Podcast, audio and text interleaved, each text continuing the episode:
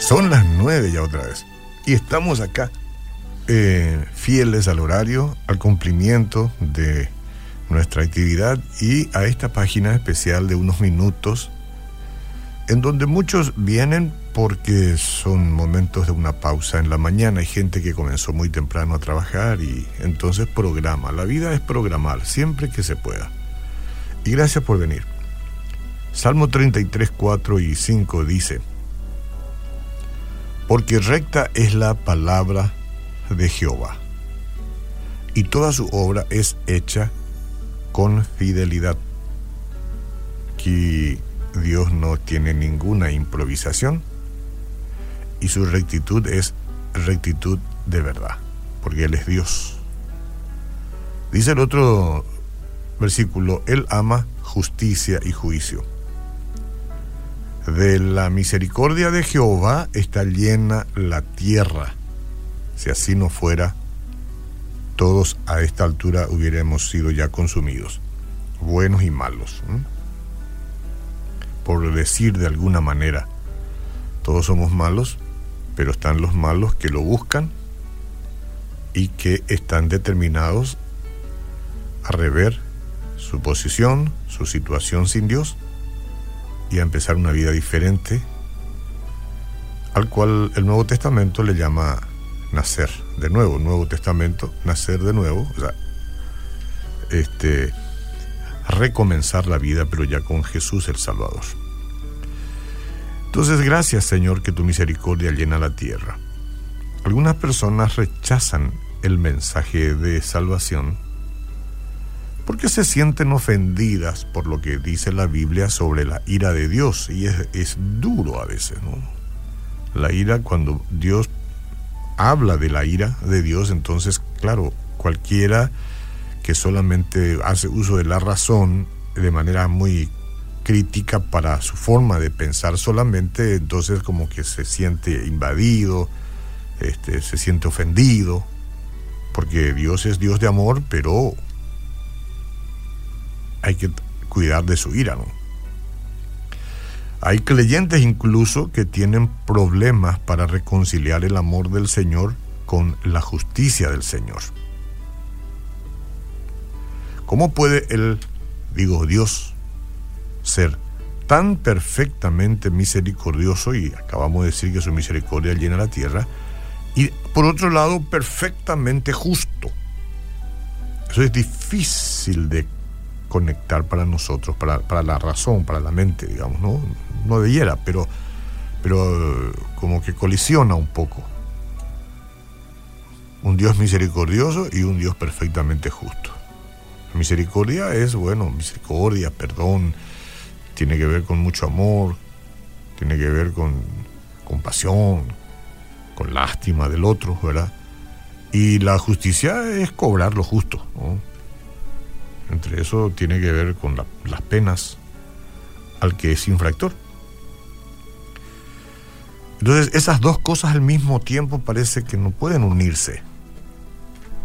En un intento por conciliar este dilema, a menudo nosotros todos tratamos de suavizar el mensaje de juicio. Yo tengo que cuidarme, me pasa. Pero tenemos que subrayar más bien el amor de Dios. Eh, sí,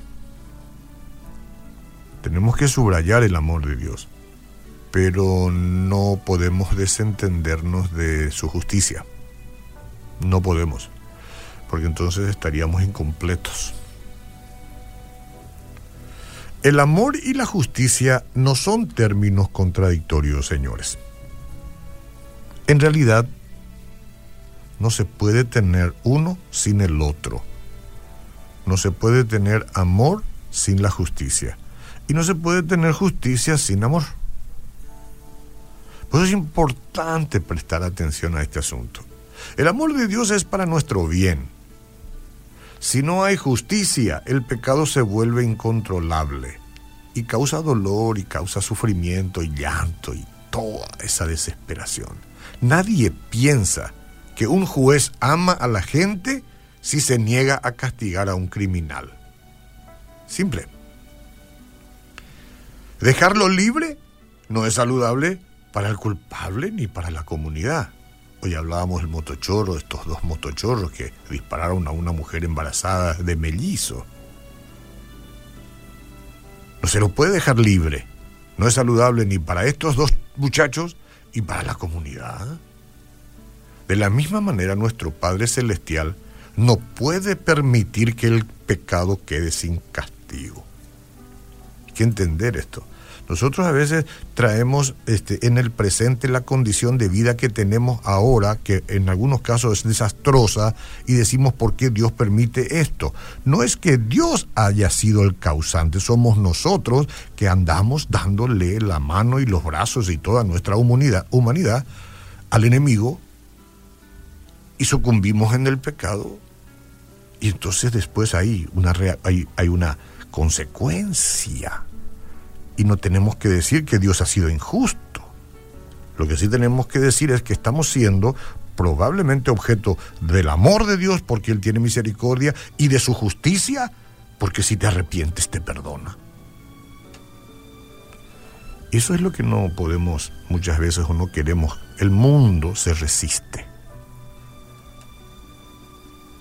Esto presenta un dilema aún mayor para la humanidad. Todos somos culpables delante del Dios Santo y eso es importante también recalcar, todos. Es por eso que Cristo vino a la tierra, si no, no vendría. Todos somos culpables. Y llevó sobre sí la ira divina por todos nuestros pecados. Aproveche y entienda esto. Jesús llevó sobre sí la ira divina por todos nuestros pecados para que el Padre Celestial pudiera ser justo y al mismo tiempo perdonador. Castigó el pecado en Jesús. Imagínense lo que Jesús hizo.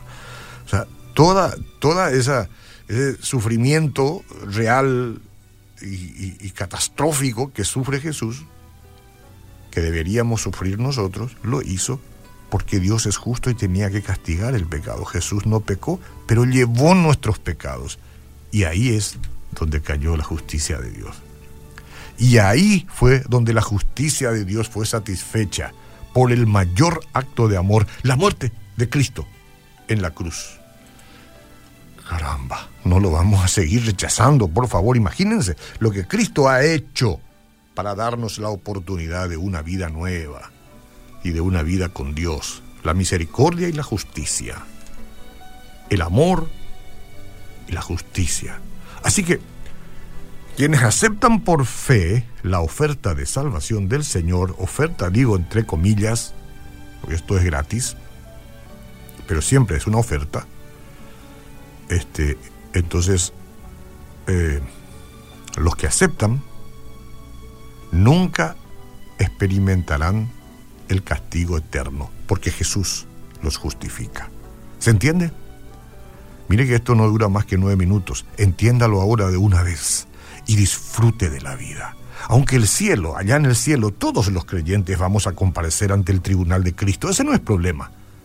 Para nosotros, para los que creemos, para los justificados, no habrá razón para temer. Hablábamos hoy de las notas. Cuando hemos hecho un buen examen sabemos que estamos aprobados. Si hemos recibido a Cristo y nos hemos ido uh, superando día tras día tras sus pisadas, sabemos que el examen está aprobado porque siempre iremos hacia Él y nunca más en contra de Él. Nuestro juicio será con el fin de determinar las recompensas, digamos, no de recibir castigo, no. Ah, por gratitud entonces hoy y antes de concluir, debemos prepararnos ahora para ese momento, viviendo como y para el Señor, cada día sin sustraerse de la actividad que usted tiene, de los anhelos que tiene en el corazón siempre que sean buenos, del deseo de progreso, de avance, de proyección en la vida. No, no, nada debe ser modificado. Todo tiene que ser reordenado y disfrutar de la vida, pero ya no más con el temor de la condenación, sino libre de toda condenación. ¿Quién le hace libre? Cristo. ¿Cuándo? Cuando usted lo recibe en el corazón y comienza a seguirlo de por vida. Él es el medicamento que nos ayuda a convalecer todo el tiempo que vivamos en este mundo y después nos recibirá en gloria. ¿Lo recibe usted? Dale, dígale, perdóname Señor, todos mis pecados te recibo hoy. Amén.